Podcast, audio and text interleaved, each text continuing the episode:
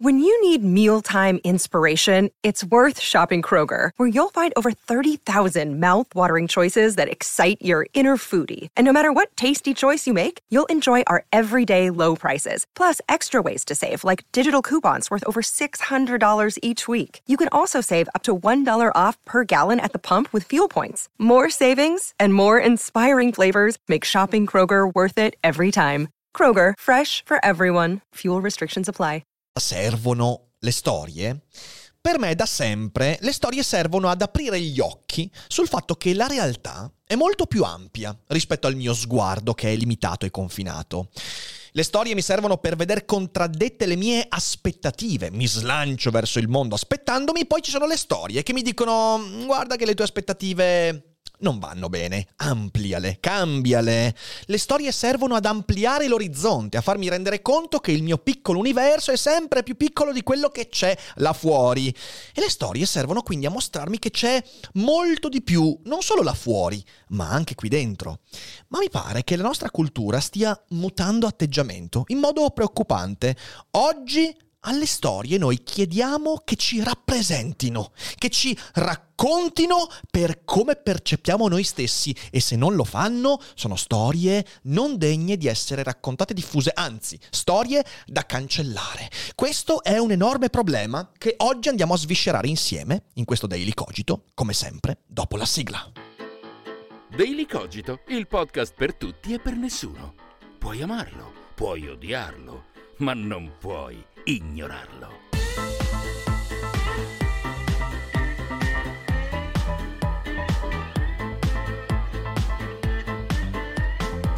Rappresentami tutto, rappresentami sempre, rappresentami dovunque, perché se c'è un luogo in cui non mi riconosco, quel luogo non merita di esistere. Questa richiesta è molto problematica e però è pervasiva nella nostra epoca contemporanea. Ora, io ricordo quando a circa 12 anni lessi il primo romanzo importante della mia vita, ovvero I viaggi di Gulliver. Provai al tempo stesso amore, vicinanza per un fattore di somiglianza a questo personaggio, alle storie, ai mondi inventati da Jonathan Swift e fastidio per aver al tempo stesso incontrato una storia che contraddiceva ciò che raccontavo a me stesso, di me stesso e del mondo. E Eppure c'era questa familiarità e questa contraddizione, questo contrasto mi ha mosso l'interesse per andare a leggere altre storie, perché aveva messo un seme dentro di me. E se ci fosse di più? E poi, signore e signori, negli ultimi più di vent'anni ho trovato e come di più nelle storie. Solo che quel di più era ciò che contraddiceva le mie idee e in questo modo mi ampliava, mi permetteva di capire meglio quello che mi circondava. E questo è l'elemento che rende le storie degne di essere raccontate. Da allora, per me, la letteratura è il luogo in cui non cerco né trovo me stesso, se non in una immagine inattesa, in qualcosa che mi fa dire wow, è incredibile, non me l'aspettavo. Nell'arte, infatti, io trovo la diversità da me, io trovo l'altro, nel vero senso della parola, che riflette gli aspetti di me stesso che cerco di nascondere, la mia ombra, come la chiamava Carl Gustav Jung, cioè tutti quegli aspetti che io non voglio proiettare verso gli altri, perché voglio tenermeli, perché me ne vergogno, perché mi mettono sotto uno sguardo autocritico. La letteratura non è il luogo in cui cerco di essere rappresentato, non mi rappresenta perché serve a combattere le proiezioni che produco. È normale proiettarsi, è normale voler essere percepiti in un certo modo, ma non è normale chiedere a tutto quanto, anche a ciò che avrebbe la funzione contraria di confermare quella proiezione. Infatti, vedo tutti intorno persone che vogliono essere rappresentate dappertutto. Essere rappresentate nel linguaggio, nelle storie, nei videogiochi, nella musica, ovunque. E questo, ci piaccia o meno, è un problema enorme che oggi vorrei affrontare per bene insieme a voi. E dal momento che si tratta di un argomento delicato, cercherò di essere prudente e cauto, ma voi ascoltate bene fino alla fine per cogliere le sfumature di quello che andrò a dire. Bisogna prepararsi a incontrare il mondo, il mondo che è fatto di cose diverse dal luogo da cui proveniamo, per esempio il mondo che parla lingue diverse. E allora uno dei modi fondamentali per incontrare il mondo è imparare lingue diverse dalla nostra, per esempio l'inglese. E allora voglio presentarvi lo sponsor di questa puntata, partner ormai direi storico di Daily Cogito, ovvero Cambly. Cambly è un'applicazione fantastica che attraverso lo smartphone ti permette di dialogare a video, quindi delle video call, con insegnanti in madrelingua inglese, insegnanti provenienti da ogni campo del sapere e quindi ti permettono di approfondire l'inglese che ti serve. Per esempio, sei uno che sta studiando ingegneria chimica e hai bisogno di un ingegnere chimico che ti parla con un inglese tecnico, lo puoi trovare. C'è l'insegnante per te nel caso tu sia appassionato di letteratura, di filosofia, che sia appassionato di parapendio, bungee jumping, oppure tassi, oppure qualsiasi cosa. Ti venga in mente troverai troverai il tuo insegnante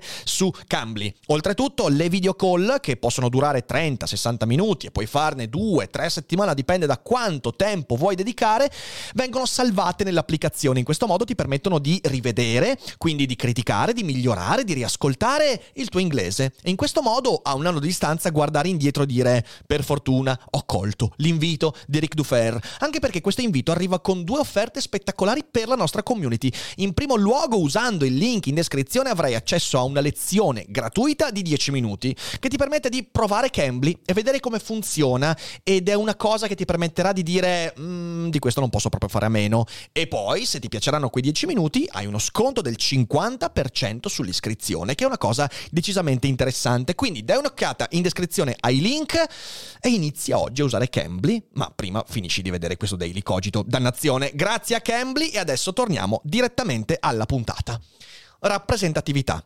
Ecco, quando si dice che tutto è politica, si crea un problema, perché la politica è una cosa importante del nostro mondo, però non sono d'accordo che tutto sia politica, soprattutto laddove con politica intendiamo proprio la politica rappresentativa.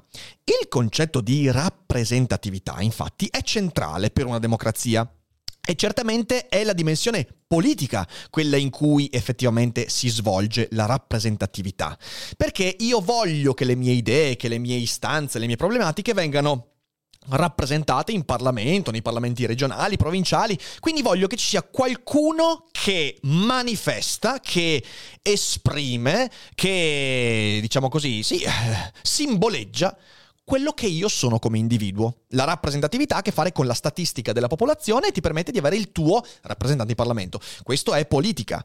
Ma non in tutto la rappresentatività fa del bene. E quando tutto diventa rappresentatività, tutto diventa politica e quando tutto diventa politica, secondo me perdiamo per strada cose essenziali. Per esempio, sulla questione dei diritti delle minoranze, sulle lotte sociali, sulla conquista di ulteriori diritti, eccetera, eccetera, eccetera, vedere rappresentato se stesso è fondamentale all'interno del, dell'agone politico.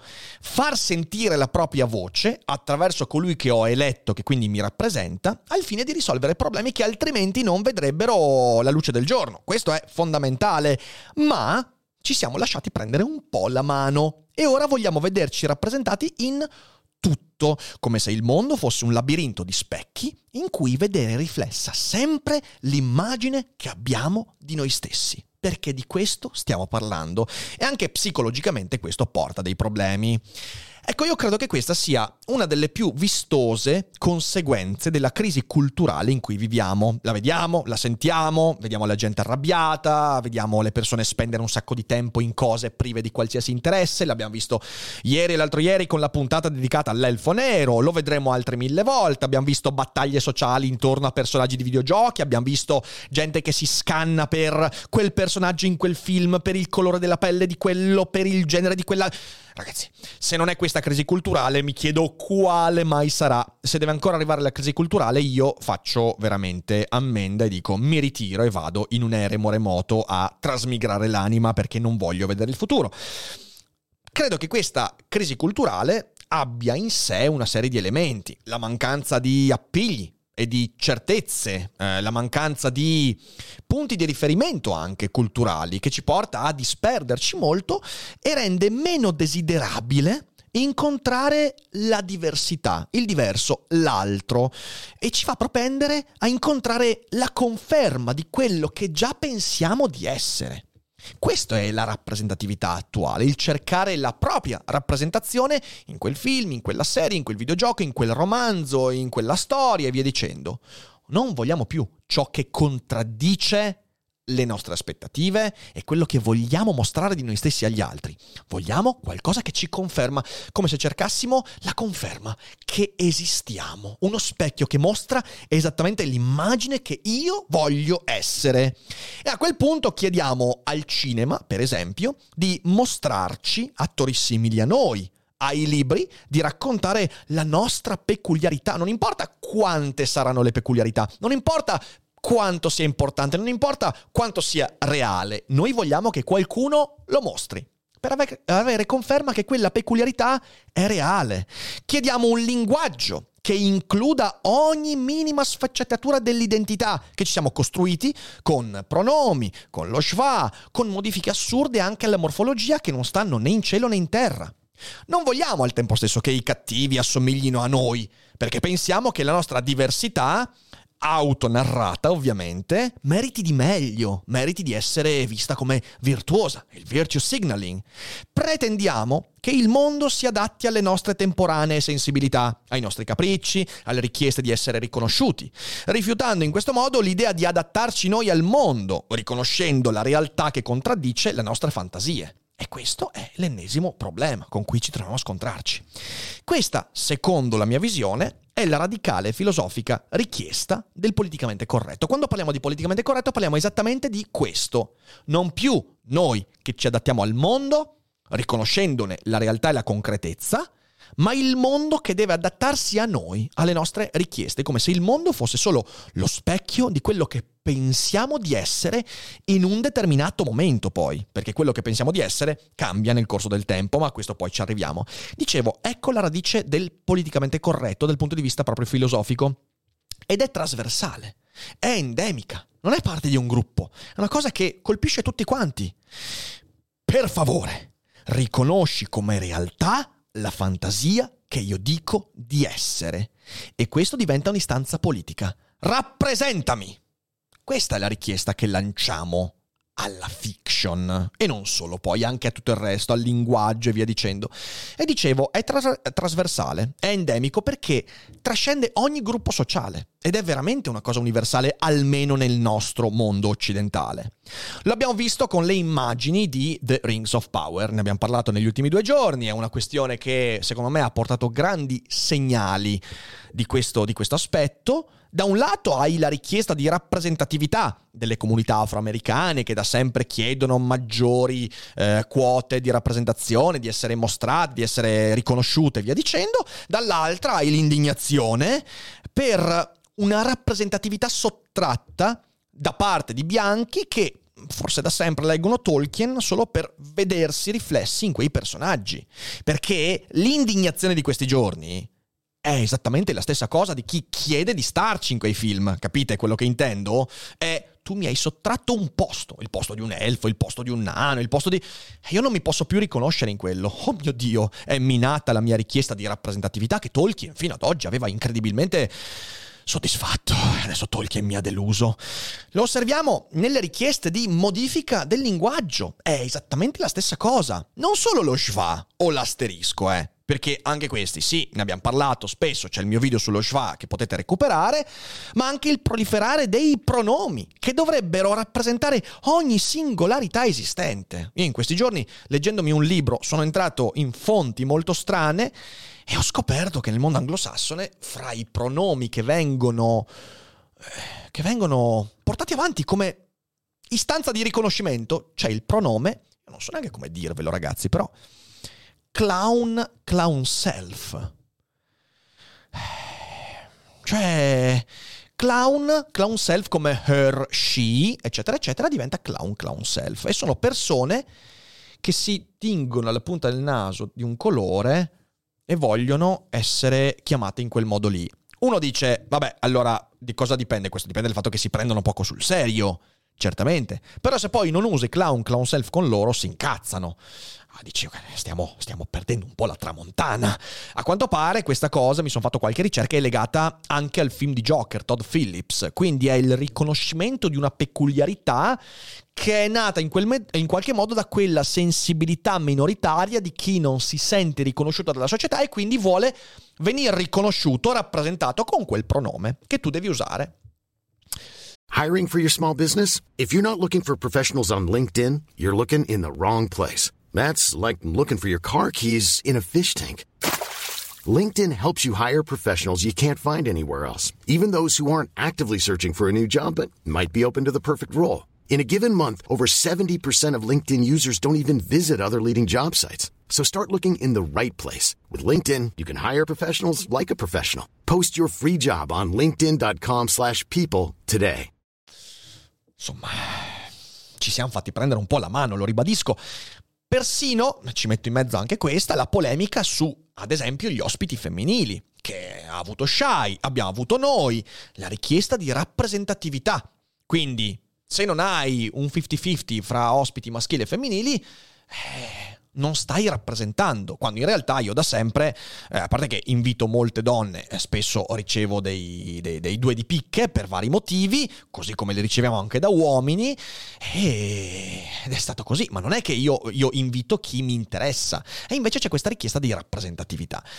Ecco, c'è anche una richiesta di negazione di rappresentatività, l'ho accennato prima. Per esempio, porto il caso di Ubisoft di qualche mese fa, che deve cambiare la descrizione di un villain di un episodio di Assassin's Creed, perché questa villain, che era una ragazza, veniva detto che era presa da questa rabbia furiosa perché da giovane era stata sfigurata in questo trauma. E lì una comunità di persone si è indignata perché questo personaggio rappresentava negativamente le persone che da piccole avevano subito un trauma. E quindi Ubisoft ha subito cambiato la descrizione del personaggio. Quindi questa è, un, è una richiesta di non essere rappresentati da ciò che contraddice l'immagine che un gruppo, un individuo vuole proiettare di sé. Oppure, sempre in questa negazione di rappresentatività, il rifiuto di rivedere l'immagine che uno ha di sé nel cattivo rappresentami virtuoso. E anche lì la polemica, sempre legata al Joker di, Todd, di Todd Phillips, in cui la comunità Incel disse che si sentiva rappresentata e criminalizzata da questo, da questo personaggio, che era Joaquin Phoenix in Joker, perché era il classico Incel e via dicendo. Sinceramente, io ci rido sopra, ma in realtà la cosa ha dei connotati, secondo me, drammatici. E dal momento che la proiezione che ognuno dà di sé è fiction, perché, signore e signori, l'immagine che io voglio trasmettere di me stesso agli altri è una finzione, è letteralmente una finzione che si basa in gran parte sul desiderio di essere percepito in un certo modo, non poteva che essere la fiction il terreno di gioco perfetto, di cui peraltro il metaverso sarà l'avanguardia. Ok, il metaverso trionferà in, in, parte almeno, non credo che poi sarà la rivoluzione come lo è stata internet, ma trionferà in parte, perché è il luogo in cui questa cosa diventerà totalmente slegata da qualsiasi contesto. Potrò essere chi vorrò e potrò proiettare l'immagine di me che voglio, però finché non c'è il metaverso, allora mettete un attore che rappresenta l'immagine che ho di me stesso là. Mettete un personaggio dei videogiochi là in cui possa riflettermi, perché per ora non c'è il metaverso, non ho gli strumenti, non posso. Stiamo portando il metaverso nella realtà prima che ci sia il metaverso. Però è fiction. È nella fiction che poi si gioca questa cosa qua. È una traccia indelebile della nostra cultura. Noi cerchiamo di trasformare la realtà grazie alla fiction. Grande fantasia, di cui pagheremo conseguenze non, non banali. In questo processo di quello che è un graduale scollamento dalla realtà, non solo il mondo perde la sua concretezza, e quindi smette di essere l'altro che ci impone di adattarci e adattandoci scoprire quello che ci sorprende. L'adattamento, che è la prerogativa dell'evoluzione, è proprio adattandomi scopro che non soccomberò, Scopro che in me ci sono forze diverse, aspetti che non avevo considerato. L'adattamento è una cosa attiva. Come diceva Stephen Jay Gould, è exaptation, non solo adaptation. Adattarsi in modo da usare aspetti della propria vita cooptandoli, quindi ricontestualizzandoli e in questo modo sorprendendosi. Ma se io nego la concretezza del mondo e chiedo che sia il mondo ad adattarsi a me, exaptation un par de ball, in realtà non ci adattiamo più e costruiamo una fantasia. E questo è scollarsi dalla realtà. E in questo processo la letteratura e l'arte, la creatività, la fiction, diventano il surrogato di un mondo che deve adattarsi a noi. E in questo modo smette di essere quel prezioso simulacro in cui allenarci a incontrare quello che ci sorprende. La letteratura, quel luogo in cui dicevo scopri che il mondo è più vasto di quello che ti aspettavi, perché incontri l'immaginazione di un autore che è diversa dalla tua, a volte radicalmente diversa dalla tua. La funzione di quella roba è di aprirti a un mondo che è molto più ampio dei tuoi modi di raccontarti, dei tuoi pregiudizi. Questo significa allenarsi alla diversità, scoprire, leggendo Céline, che la sofferenza umana ha degli aspetti molto più vasti rispetto a quelli che ho esperito finora e in questo modo allenarmi al momento in cui magari quel tipo di sofferenza io stesso la incontrerò. Leggere Gulliver significa comprendere che l'amore che proviamo nei confronti dei nostri simili è anche legato a un sentimento di odio, di rivalità, di sotterfugio, di cui dobbiamo essere consapevoli e con cui dobbiamo fare i conti. È questo Gulliver, straordinaria satira che contraddice l'idea che tu hai dell'essere umano, in questo modo l'arricchisce. L'arte da sempre ti allena a incontrare l'altro, ti allena in un momento in cui non incontri l'altro perché sei comodamente seduto a leggere un libro, ti allena al momento in cui poi incontrerai ciò che inevitabilmente contraddirà le tue proiezioni. Ma in un mondo che perde la sua concretezza, in un mondo che viene costretto ad adattarsi a noi, costretto, che ci raccontiamo che si sta adattando a noi, l'arte e la letteratura diventano una roba diversa, diventano il luogo in cui vogliamo trovare ulteriore conferma delle nostre fantasie. Questa tendenza a trasformare tutto in uno specchio cela il comprensibile ma tirannico desiderio di conservarci, conservarci così come pensiamo di essere percepiti. È questo. E dicevo, è comprensibile perché tutti noi siamo creature conservatrici, tutti cerchiamo di conservarci, solo che non ci conserviamo più in vita, ci conserviamo da zombie, perché in realtà non ci stupiamo più di quello che possiamo scoprire, non esploriamo più, chiediamo che il mondo ci cristallizzi. Questa è la base del rifiuto di realtà che ci contraddistingue oggigiorno e che ci rende confusi, perché siamo confusi di fronte a quello che è accaduto intorno a noi. Ora, quale che sia la causa di questo mutamento, di questo rovesciamento, che ormai ha preso piede da tempo, eh? In realtà lo vediamo, avviamo le prime manifestazioni già negli anni 70, 80, quindi adesso trova la sua vera recrudescenza. Quale che sia la causa, è difficile dirlo. Io ho qualche ipotesi. Intanto il trauma di una realtà di cui non ci fidiamo più. Cioè la realtà ha deluso le nostre aspettative. La pandemia ha deluso le nostre aspettative, eh, l'impoverimento culturale, la ripetitività delle esperienze, nell'ambito della fiction la ripetitività delle idee, la, lo, lo snaturarsi della creatività. Siamo delusi dalla realtà. Le nostre aspettative sono state deluse e anche questo è un modo con cui il mondo ci dice guarda che le tue aspettative sono sbagliate, però siamo traumatizzati. Questo trauma ci porta, invece che a rivedere le nostre prerogative e i presupposti con cui ci relazioniamo al mondo, ci dice chiuditi a riccio, costruisciti una fantasia che ti permetta di non incontrare più il mondo. In questo modo il mondo non ti traumatizzerà più. È una risposta che in psicologia vediamo ogni, ogni, giorno. Io mi traumatizzo per qualcosa, l'ultima cosa che voglio fare è incontrare di nuovo ciò che mi ha traumatizzato. Se ad avermi traumatizzato è il mondo intero, beh, hai voglia a scappare. Però credo che questo sia sicuramente il motivo per cui negli ultimi due anni queste manifestazioni sono aumentate enormemente. C'è anche un altro aspetto la meccanizzazione dell'uomo che smette di chiedersi quale sia lo scopo della sua vita. Di questo parla benissimo Viktor Frankl, citato molto spesso in questi ultimi giorni perché è uno dei temi fondamentali. Frankl dice uno dei problemi che lui ovviamente va a individuare anche nella cultura che stava alla base del nazismo, che lui ha vissuto da vittima, eh, il problema dice è che quando l'uomo smette di chiedersi, quando l'individuo non l'uomo inteso come umanità, ma quando l'individuo, e di conseguenza tanti individui, smettono di chiedersi che direzione voglio dare alla mia vita e fare di tutto per raggiungere un obiettivo, quando ti rendi conto, e ti rendi conto eh, in modo deleterio, che la tua vita non ha significato e quindi non fai nulla per darle un significato e quindi una direzione, allora lì ti meccanizzi, diventi uno che obbedisce, diventi uno che si omologa. E io credo che questo sia molto molto chiaro. La richiesta di rappresentatività è anche una fortissima omologazione, perché guarda caso si cerca rappresentatività insieme ad appartenenza, voglio appartenere a un gruppo, voglio mostrare che faccio parte di, voglio essere rappresentato e sbandierarlo e quindi faccio parte di. E questo di nuovo è trasversale, non c'è veramente nessuno che si salva da questa tendenza se vogliamo andare proprio in là, in là, in là, la morte di Dio, la fine dei valori, ma non è questa la risposta. Credo che un po' di colpa lo abbia proprio il sistema mediatico, il dominio di questo rumore in cui non riusciamo più a orientarci. Abbiamo perso gli appigli, significa abbiamo perso gli strumenti di interpretazione della realtà, perché abbiamo smesso di incontrare la realtà, e quindi siamo dominati da questo rumore di fondo e ci siamo convinti che la fiction sia la realtà è un po' una traccia, insomma, che si vede in tante di, di questi fenomeni che ho cercato di descrivere.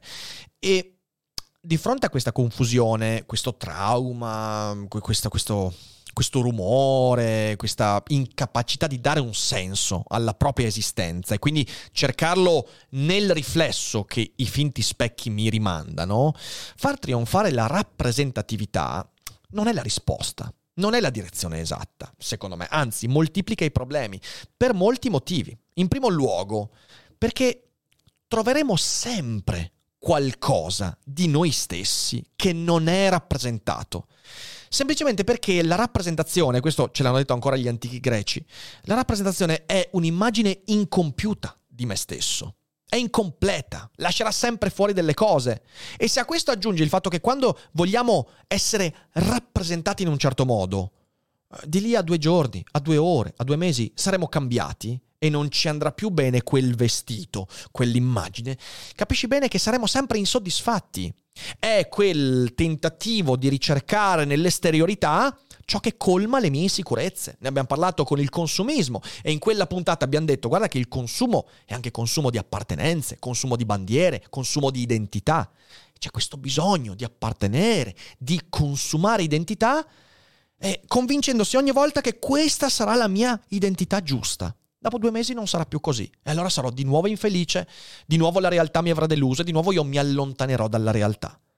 In secondo luogo, la rappresentatività in questo senso non è la risposta perché per quanto noi cerchiamo di negare la realtà delle cose, cerchiamo di negare la concretezza del mondo che incontriamo, il significato degli spigoli che ci colpiscono e che ci chiedono di rivedere profondamente i presupposti con cui ci relazioniamo al mondo e agli altri, per quanto neghiamo la realtà, la realtà ci interesserà sempre di più delle fantasie. Sapete perché? Perché siamo creature che sono evolute in una realtà concreta. E quindi per quanto noi pensiamo che le fantasie siano più belle, più suadenti e che la realtà è brutta e cattiva, alla fine dei conti, per sopravvivere, torneremo sempre alla realtà dei fatti.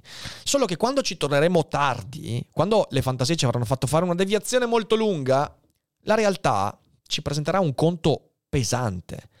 E quella realtà arriva prima o poi. È il motivo per cui, vi faccio un esempio fra i mille che potrei fare, quando si parla delle battaglie di genere, le battaglie di genere affermano l'inconsistenza delle definizioni come donna e dicono che donna è un costrutto sociale, che è una cosa inventata, che può essere ridefinita in base al discorso collettivo, alla negoziazione collettiva e via dicendo, ma le persone che aderiscono a questo tipo di narrazione, a questo tipo di ideale, ideologia, non fanno altro che affermare la necessità di essere riconosciuti in quanto donne. Quindi, da un lato tu hai l'affermazione che è tutto un costrutto sociale, dall'altro lato hai il tentativo di raggiungere una definizione di cui tu riconosci una realtà definitiva, una, real- una connessione con una realtà che è concreta. E queste contraddizioni sono piene, cioè è pieno il mondo di queste contraddizioni, in cui, come, come mi è capitato di vedere ieri, tu hai le persone che protestano perché c'è un elfo nero eh, nella serie del Signore degli Anelli e loro dicono no ma io, io non è che mi indigno, eh, cioè meglio io mi indigno perché loro si indignano per primi. Eh, però stai facendo esattamente la stessa cosa e quindi anche lì sì c'è una controtendenza. Loro vogliono essere in quella serie, in quella... Eh, però stai mostrando di voler essere rappresentato o sovrarappresentato. È la stessa identica cosa, sei l'altra faccia di quella stessa medaglia. In terzo luogo, la, rappresentatività è problematica e non è la soluzione perché essere rappresentati non risolverà l'abisso che tentiamo di colmare, quell'insicurezza, quell'incertezza che è lì perché siamo esseri umani, perché non saremo mai accontentati dai nostri riflessi, dai, da, dal modo con cui ci mostriamo, ci proiettiamo. Non ci sarà mai nulla che ci renderà completi. Dobbiamo mettercela via. E in realtà non ce la metteremo mai via perché sono 150.000 anni che l'Homo sapiens va in giro per il mondo e fa danni perché si sente incompleto e ancora oggi siamo lì a combattere con quell'incompletezza. Siamo limitati, siamo incompleti e non sarà il fatto di trovare la tua immagine in un film che ami molto a risolvere quell'incompletezza. Non sarà il clown, clown self. Non sarà il fatto di definirti in un certo modo a renderti completo. Perché tu non puoi esserlo. In quarto luogo, quello che vogliamo mostrare di noi, le proiezioni, non sarà mai ciò che gli altri percepiranno. In primo luogo perché viviamo nel dominio della menzogna. Quello che mostriamo degli, agli altri è una menzogna. Leggetevi Jung, Jung l'aveva capito perfettamente. C'è la persona, che è quella che noi proiettiamo, cioè la costruzione, a volte anche molto studiata e consapevole, basata su quello che noi pensiamo che gli altri si aspettino da noi. E questo lo facciamo tutti. Proiettiamo un'immagine. Poi abbiamo tutti quegli aspetti che Jung chiamava ombra, che sono gli aspetti sotterranei, che però emergono continuamente dalle cose inconsapevoli, dalle cose su cui non abbiamo il controllo. Eh, noi mentiamo nella proiezione di noi stessi. E dal momento che tutti mentiamo, tutti sanno che menti, tutti sanno che mento, tutti sanno che mentiamo. E quindi non ci sarà mai una corrispondenza fra quello che vogliamo che venga percepito di noi e quello che gli altri percepiranno, perché è una menzogna, e questo l'aveva capito perfettamente già Pirandello, uno ne sono centomila, ma l'avete letto quel libro? Oppure facciamo solo finta di leggere libri per scriverlo su Instagram e dire, visto, visto che bravo, sono un intellettuale. E infine, secondo me, eh, questa è una mia mh, mm, conclusione, perdersi nei riflessi e negli specchi che la rappresentatività ci fornisce, significa rifiutare di evolversi, rifiutare di essere all'altezza del proprio potenziale. Significa dire io in quest'epoca, in quest'epoca della mia vita sento di essere così, voglio essere così. E tu devi rappresentarmi come se quell'immagine che mi rappresenta poi sarà definitiva, finale, cristallizzata. E in questo ecco quello che io vedo. Io vedo che essere rappresentati, questo bisogno di essere lì, di essere visti, di essere riconosciuti, non è nient'altro che l'antico desiderio, mai scomparso, di cristallizzarsi nel tempo, ovvero di essere immortali. In fin dei conti è questo. Si riduce sempre tutto lì. Vogliamo essere rappresentati per avere conferma che quello che io sento di essere adesso sarà per sempre. Poi cambierò. E se sarò stato rappresentato in un certo modo, rifiuterò quella rappresentazione e vorrò vederla cancellata, vorrò obliarla, dimenticarla e vorrò che anche gli altri se ne dimentichino. E il gioco ricomincerà in questo perverso tunnel da cui non so come usciremo, ma so che è un tunnel molto buio. Qual è la soluzione? Vabbè, diciamola semplice. Non cercare nella fiction, nei film, nei libri di essere rappresentati, ma tornare a utilizzare questi, questi straordinari strumenti per quello che sono. Ampliare l'orizzonte, ammettere i propri limiti, dire non importa quello che io sento di essere adesso, domani sarà diverso sarò diverso. E la letteratura, l'arte, la creatività mi permette di adattarmi, preadattarmi a un mondo che poi mi chiederà di cambiare, perché è quello che è il mondo ed è più forte delle nostre fantasie. E in quel modo riuscire ad essere un po' più sereni e tornare ad un contatto con la realtà che sia reale e non fittizio. Ecco, spero di non aver messo troppa carne sul fuoco, ma mi pareva insomma importante anche per concludere alcuni dei ragionamenti aperti sia la scorsa settimana con la puntata dedicata al consumismo che gli ultimi due giorni su quella brutta vicenda, insomma, sotto certi aspetti anche divertente, dell'elfo di colore. Mi pareva giusto mettere i puntini sulle i mettiamo i puntini sullo schwank, già che ci siamo, così facciamo tutto per bene. Eh, se siete in live non andatevene perché adesso insomma leggiamo qualche domanda e apriamo la discussione. Se siete in differita condividete Daily Cogito, fate conoscere questo podcast a quanta più gente possibile perché lì forse ce n'è un po' bisogno. E niente, noi ci rivediamo con le prossime puntate sia su feed alle 12 in live su Twitch che Daily Cogito. E ovviamente non dimenticate che non è tutto noia ciò che pensa. Ciao.